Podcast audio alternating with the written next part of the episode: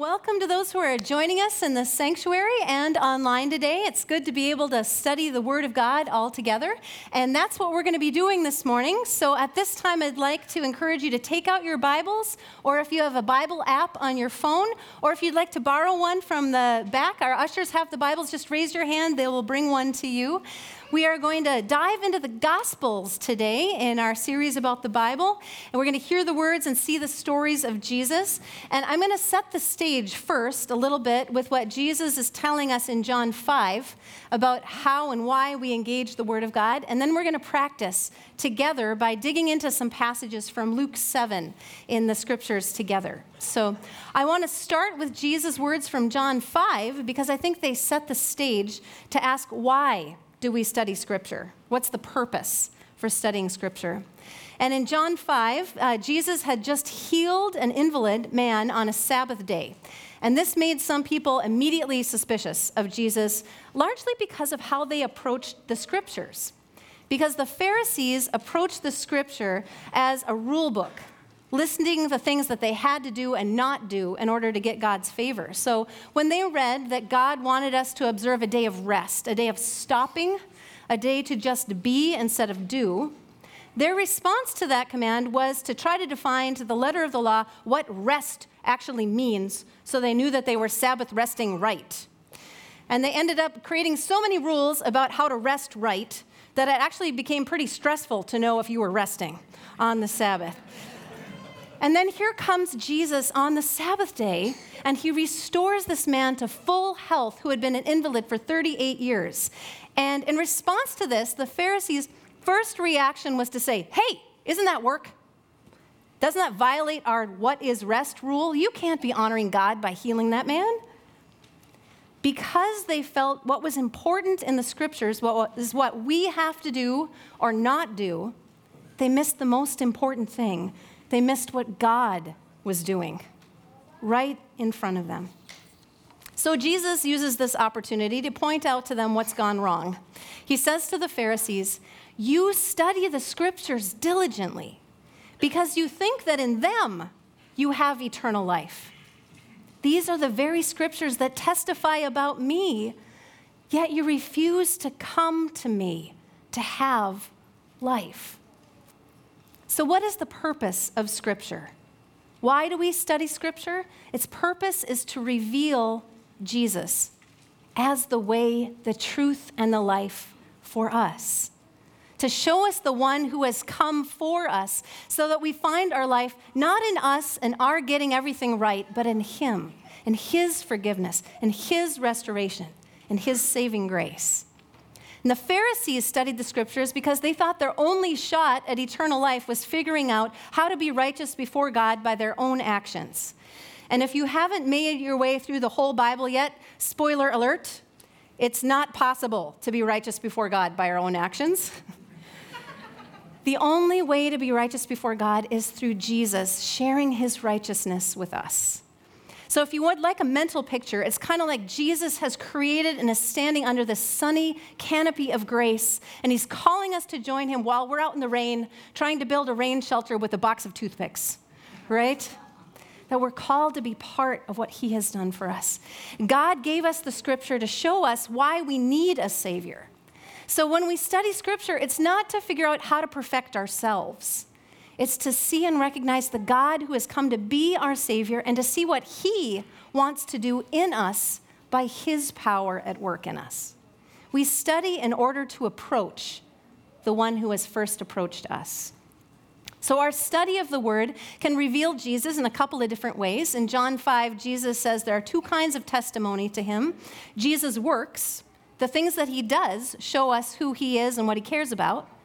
And secondly, the testimony of God the Father. The scripture and the prophecies, the Old Testament narratives show that Jesus came to fulfill the rescue plan that God has put in place. That through the cross and the resurrection of Jesus, God Himself made the way in Jesus. So we can approach God not in judgment or fear, but in love. Martin Luther once called the scriptures the cradle of Christ that the cradle presents Christ to you, but the important thing is Christ, not the cradle. So he's saying, don't get so enthralled with the craftsmanship of the manger that you forget to meet Jesus. And if we're careful, we can do that because the scriptures themselves are fascinating. Historically, linguistically, poetically, interpersonally, there are whole college classes designed around the Bible as literature. But don't study the wrapping paper and forget the gift. Jesus says, These are the very scriptures that testify about me, yet you refuse to come to me to have life. So, the purpose of study is to lead to the approach. But the study is important too. Because in the field of aviation, if you think about that with airplanes, when people are being trained to land planes, they talk about studying the approach. It's very important to know what they need to see and know and recognize as they're landing into the landing zone to have a successful landing. But if you study without ever approaching, you're not a pilot, you're a reader, right? But if you make just any approach you find when you find it without studying, you never know where you're ending up. And in our lives of faith, when we fail to study for the approach, when we get away from studying the Word of God and we get our ideas about who God is instead from movies or the internet or pithy quotes, it's easy to find ourselves landing somewhere that looks nothing like Jesus. That you might have approached something, but it's not the source of life that sustains and fulfills. There's only one Savior.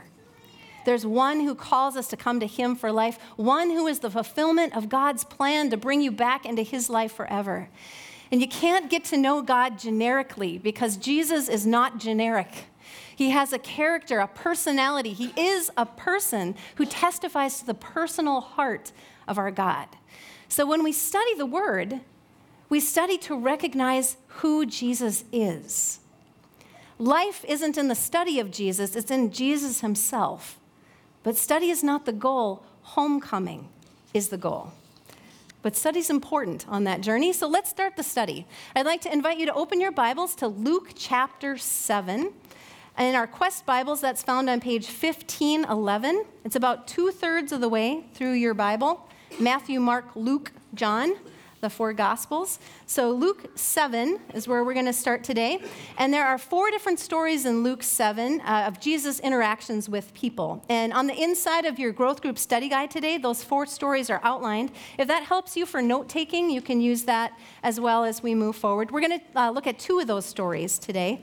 And we're going to practice a Bible reading technique that you can use at home using the questions what does this passage say about the people of God? What does this say about God?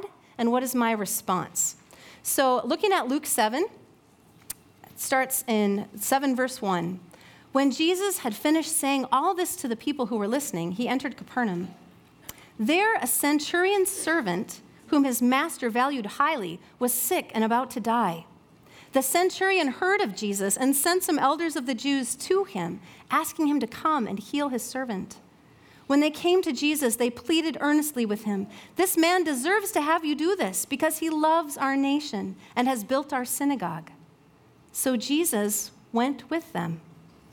He was not far from the house when the centurion sent friends to say to him, Lord, don't trouble yourself, for I do not deserve to have you come under my roof.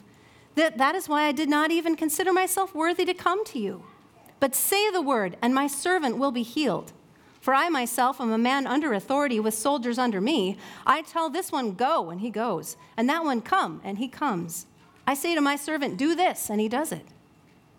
When Jesus heard this, he was amazed at him. And turning to the crowd following him, he said, I tell you, I have not found such great faith, even in Israel. Then the men who had been sent returned to the house and found the servant well. So, this story is about a Roman centurion who has a sick servant. And this Roman military officer, wanting help for his servant, asks Jesus for help through a couple of Jewish elders. So, we're starting with the question what are the people of God doing here in this story? The first thing you can notice is this man that they want to help is not one of them. He's from the enemy camp, he's a Roman soldier. But they admire him and they want to help him. So they come and they ask Jesus to intercede. And if you take a look at verse 4, you might notice are they debating whether or not Jesus can do anything? No. They're lobbying that Jesus should help. So think for, uh, for a minute what does that tell us about these men? What do they think about Jesus? And what does it tell us about what they think about God? Will God care about the needs of people beyond his people? And what is Jesus' response to them? If you look in verse 6, when they come and they say, Come and help this man, what does Jesus do? He goes with them. So, what does that tell you about God? What does that tell you about the importance of prayer, about interceding for other people? What does Jesus do when they ask him to help? He goes. How do you think God responds when you go to him with your concerns for people? So Jesus goes with them. But before he gets there, the centurion sends word that he doesn't have to come all the way to the house, that all Jesus has to do is give the order and he believes it'll be done the centurion believes that Jesus has the kind of authority in the spiritual realm that he holds in his earthly military unit. And look at Jesus' reaction to that in verse 9. When Jesus heard this, he was amazed at him. And turning to the crowd following, he said, I tell you, I have not found such great faith, even in Israel. And Jesus immediately heals his servant over long distance, just like the centurion suggested. So, what does this tell us about God? What amazes and delights the heart of the Lord? When we trust Him, when we trust Him to do what we know we can't, when we trust His authority, when we trust His good heart, and when we choose to walk by faith and not by what we see. And what else does it tell us? It tells us that Jesus is quick to celebrate faith wherever he finds it. That where he sees a heart that's seeking God, he recognizes that heart as one of his own, wherever it's found. And this story sets the stage for what we're going to see later in the times of Peter and Paul, after Jesus' death on the cross, after his resurrection to life, after his ascension into heaven and ascending of the Holy Spirit that God's plan has always been for more than just the Jewish people, but to draw the hearts of the whole world back to Himself through faith alone in what Jesus has done, in Jesus' power and His love. That Jesus' heart is delighted by faith. So now the question is how will you respond? We've done the study, now it's time to approach. We've seen the testimony that the Lord listens to those who intercede on the behalf of others. And this is the same Jesus who died for you on the cross and to restore you to his life. And knowing that, recognizing though the one that we're studying is right here with us right now, and in seeing what you've seen about Jesus in this text, is there someone you want to ask Jesus to care for in this moment? And secondly, you've seen in this story what makes Jesus smile, how to amaze and delight God's heart. It's by boldly trusting Him, trusting His power, His authority, and His good heart. So as we respond to this Jesus that we've seen in the scripture, I'm going to leave one minute of time right now to invite you to respond to Jesus with whatever the Holy Spirit puts on your heart, to silently ask Jesus to care for someone like these men did, or to talk to Jesus about boldly trusting Him with something in your life like the centurion. So I'm going to give one minute of time for you to do that right now. Jesus, help us grow in bringing our needs to you and entrusting you with boldness. All right, moving on. Next story. In Luke 7 11 through 17, you turn the page in your Quest Bible. Uh, this story is about Jesus raising a widow's son, starting in verse 11. Soon afterward, Jesus went to a town called Nain, and his disciples and a large crowd went along with him. As he approached the town gate, a dead person was being carried out, the only son of his mother, and she was a widow. And a large crowd from the town was with her. When the Lord saw her, his heart went out to her, and he said, Don't cry. And then he went up and touched the bier they were carrying him on, and the bear stood still. He said, Young man, I say to you, get up. the dead man sat up and began to talk, and Jesus gave him back to his mother. They were all filled with awe and praised God. A great prophet has appeared among us, they said. God has come to help his people. This news about Jesus spread throughout Judea and the surrounding country. So, again, we'll start with the question there what are the people of God doing in this story? They're mourning with one who mourns. And a widow in that culture, with losing her only son, is really without any kind of support. She had no one to take care of her needs. She's not allowed to own property or to work. So, this loss isn't just an emotionally devastating loss, but it's a terrifying change in her ability to survive. And the people are mourning with her. And that actually brings a sign of hope into the story because if people are willing to walk alongside her in grief, these might be the same people who will help her survive beyond today, right? Scripture says this is true religion to care for widows and orphans, to be family to those who have none. So, what do you learn from the people of God and what they're doing in this story? And then, what is God doing here? What do we learn from the heart of God in Jesus Christ here? Notice, does Jesus wait for this widow to ask him for anything? No.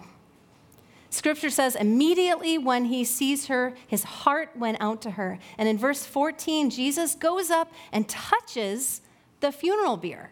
Now, that might not seem like a big deal to us at first, but it really was, because that action would have made him ceremonially unclean. It was a sign of solidarity with her devastation. Jesus reached out to share in the uncleanness of death.